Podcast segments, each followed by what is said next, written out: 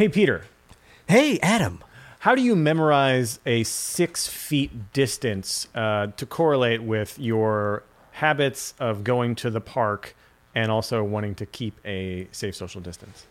I just think about my my good buddy, my big buddy Adam, and I think of him laying down, and that is the distance I need to be one Adam's length away from anybody else. Perfect.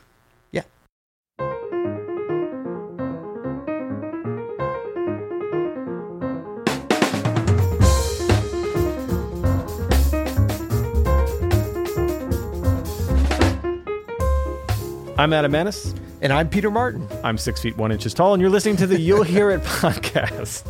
Daily music advice coming at you. Oh, so that's good. So I'm we're, we're actually giving an extra inch. I didn't That's even right. realize that. That's perfect, man. That's we're right. we're going above and beyond our civic duty. Yeah. Uh, yeah. And if you get like an Adam and a half, you're totally safe. Oh man, So, you're you're uh, woke times two.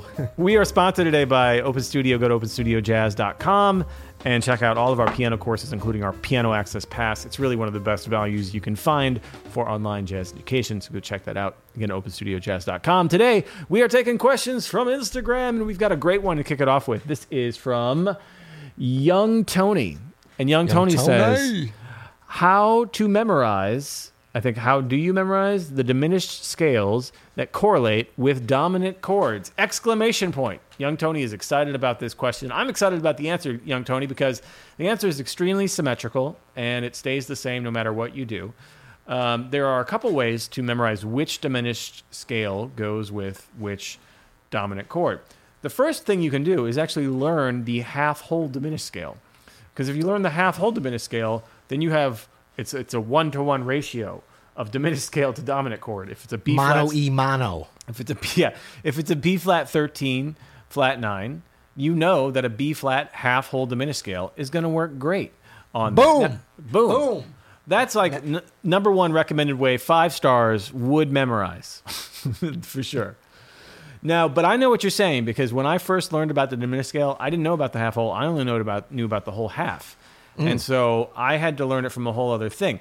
Now, an easy way to do that, in my opinion, is to use the whole half from a half step above, right? But again, once you realize that that's just the half whole diminished scale starting on the second step, just learn that half whole, and that's literally just a series in half step, whole step. Yep. And I'm not sure if I'm totally uh, correct me if I'm wrong on this, Adam, uh, or, or just in terms of how I'm hearing the question. Uh, kind of the next level, or maybe sort of you know in line with with what you're talking about, the half whole diminished scale, applying it to a dominant chord. Um, and thinking about the different alterations, especially when we go into sort of melodic pat, you know, shapes that we can use for melodic improv, um, we're thinking about the diminished uh, going up the diminished chord, minor thirds, basically. So you've got the C half whole diminished scale, which works over a C7 sharp 9, sharp 11, flat 9, but still staying with that same chord, C7 altered, or not even altered, just sharp 11, flat 9, sharp 9. You can also move up to the E flat uh, half whole scale. Yes, it's diatonically the same, but if you learn each of them as a different thing, it gives you different shapes that you can use, and then up to F sharp, and then up to A. So all those ones that are the same, don't just skip over them and say, "I already learned this," because Yeah. I know the fingering and I know that it's diatonically the same. Actually, practice them and think about those because what I'll do um, from time to time, have been known to do is to play a C7 sharp 11 sharp 9 and then start improvising over an E flat sharp 9 as like a melodic pattern and that's primarily based upon a E flat half whole Right. scale and Right, it is right, different than thinking about it as the C Totally, yeah. Yeah. You know, I, I that, and that's really for a lot of scales. Like I had a teacher once who told me there's not one chromatic scale, there's 12 chromatic scales because you got to know the intervals. Like you got to know the minor six and the major six of Right. starting from any note. So Yep. To think and in terms them, of timing, like when we play lines, that makes such a difference. If you think about the chromatic scale, boo boo doo doo boo doo doo boo doo doo, Of course. and where you put accent or boo boo boo day boo boo Right. every place that you start, it's going to come out different, and that's stuff that you're going to use in lines, especially when you're using the, the chromatic or, or the diminished as well as kind of a connector between two places. Right, and I mean the good news about this is though, you know, even though you you you want to memorize the different ways to think about it because you want to have that at easy access, and then especially if you do things like write music or arrange music or orchestrate music, you need to be able to think like that very quickly about the relationships between notes, as you were saying, like thinking about that E flat half whole over the C seven, but like the good news is is you don't have to learn new fingerings for the diminished scales because Right. there's only the three and Yeah. they really do go together and you start even though you might be thinking about it as like e flat half whole like those patterns are there. They're there when you're thinking about it as c or e flat or g flat or a. Those same shapes those same relationships you have think about it you're just reinforcing them by by putting different by framing them in, in different ways essentially. Same thing with the chromatic scale. You know you don't have to learn different fingerings or learn uh, you know a, a different way to play chromatically from c to c even if you start on e flat uh, it's the same. Yeah. but just understanding how we frame these in different ways can just help unlock really unlock you know how you can make your melodies how you can build your chords in Yeah. a uh, it starts to be a really robust way but you do get that benefit of having to uh, what do we say around here we're going to reuse stuff right Right. So- Recycle, reuse, and renew. No, that's, what is that's it? right And no wish cycling. I learned that this week. My kids have been telling me, do No not what? wish cycle. w- wish cycle Yeah, I bet you do that, Adam. i probably do That's when you like say heat something up in the oven with tinfoil on the top, and then you take the tinfoil off, and then you ball up the tinfoil and throw it into the recycling, and you're wishing that you can recycle it. That contaminates the whole thing, and now all of it, it goes in the landfill. Or like you're not sure if something like this little snotty paper does not go in the recycling. I was told. Do I sound like I'm speaking from experience, being you scolded do on this? you've Yeah, been having your kids being at home with your kids all this time you're learning all kinds of new Man, things Man, I'm woke AF on the recycling game. So I'm coming to check you for uh, wish cycling. uh, that's amazing Yeah. All right. So uh, we got another question. Uh, this is from Diego. He says, he or she says, about being a classically trained pianist, I can't seem to access all the stuff I've played when I'm impro- uh, improving.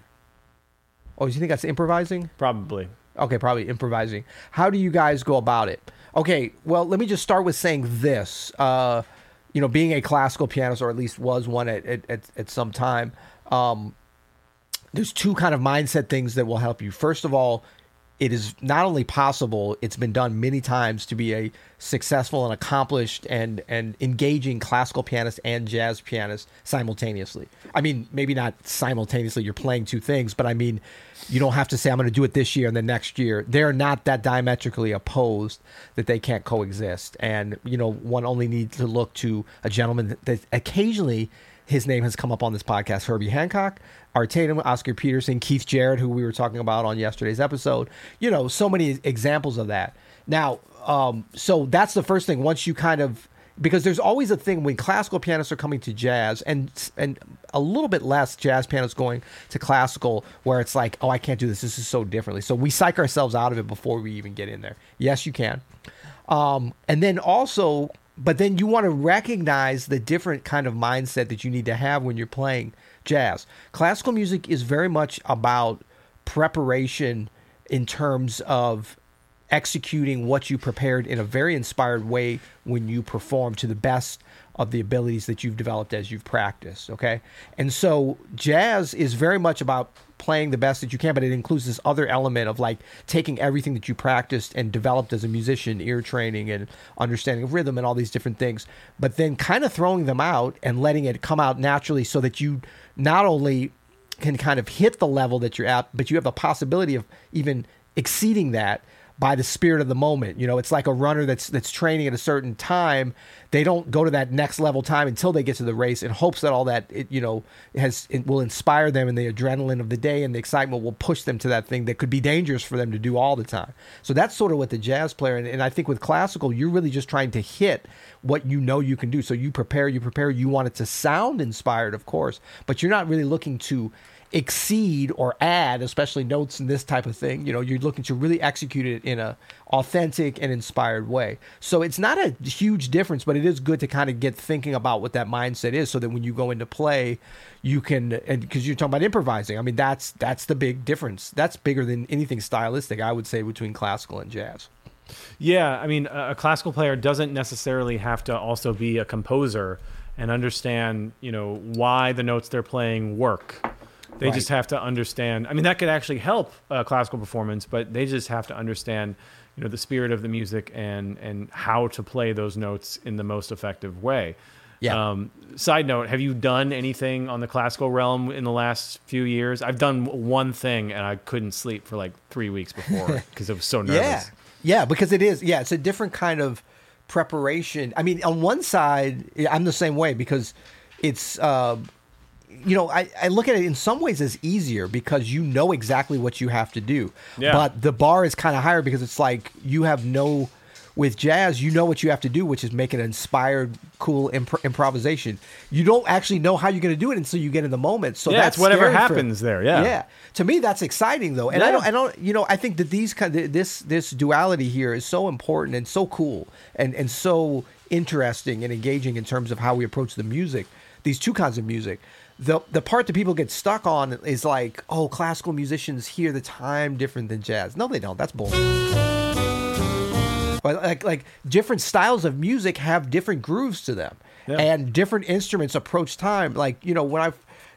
I had played in orchestras and stuff growing up and sang in choirs, and so like when I started doing jazz stuff with orchestras or writing for it, you know, a lot of other jazz musicians would get frustrated because they're like, you know, the conductor goes doom, and then everybody, the violins, they're coming in late, and I'm like, they're not coming in late if you understand how violin sections breathe. First of all, if you're playing in a section, if you're a pianist or a drummer, or somebody that's never played in a section, you should always play in a section because it's Yeah. a different kind of musical mentality because you can't just come in right on the beat because you have to it's about coming in as a section and breathing your way into that so that that has affected the way that those grooves have felt but it doesn't mean you can only do one or the other you just have to hear them and you have to understand them and, and, and respect them. And then once you step into it that way it's very easy. But that's the universality of music i think.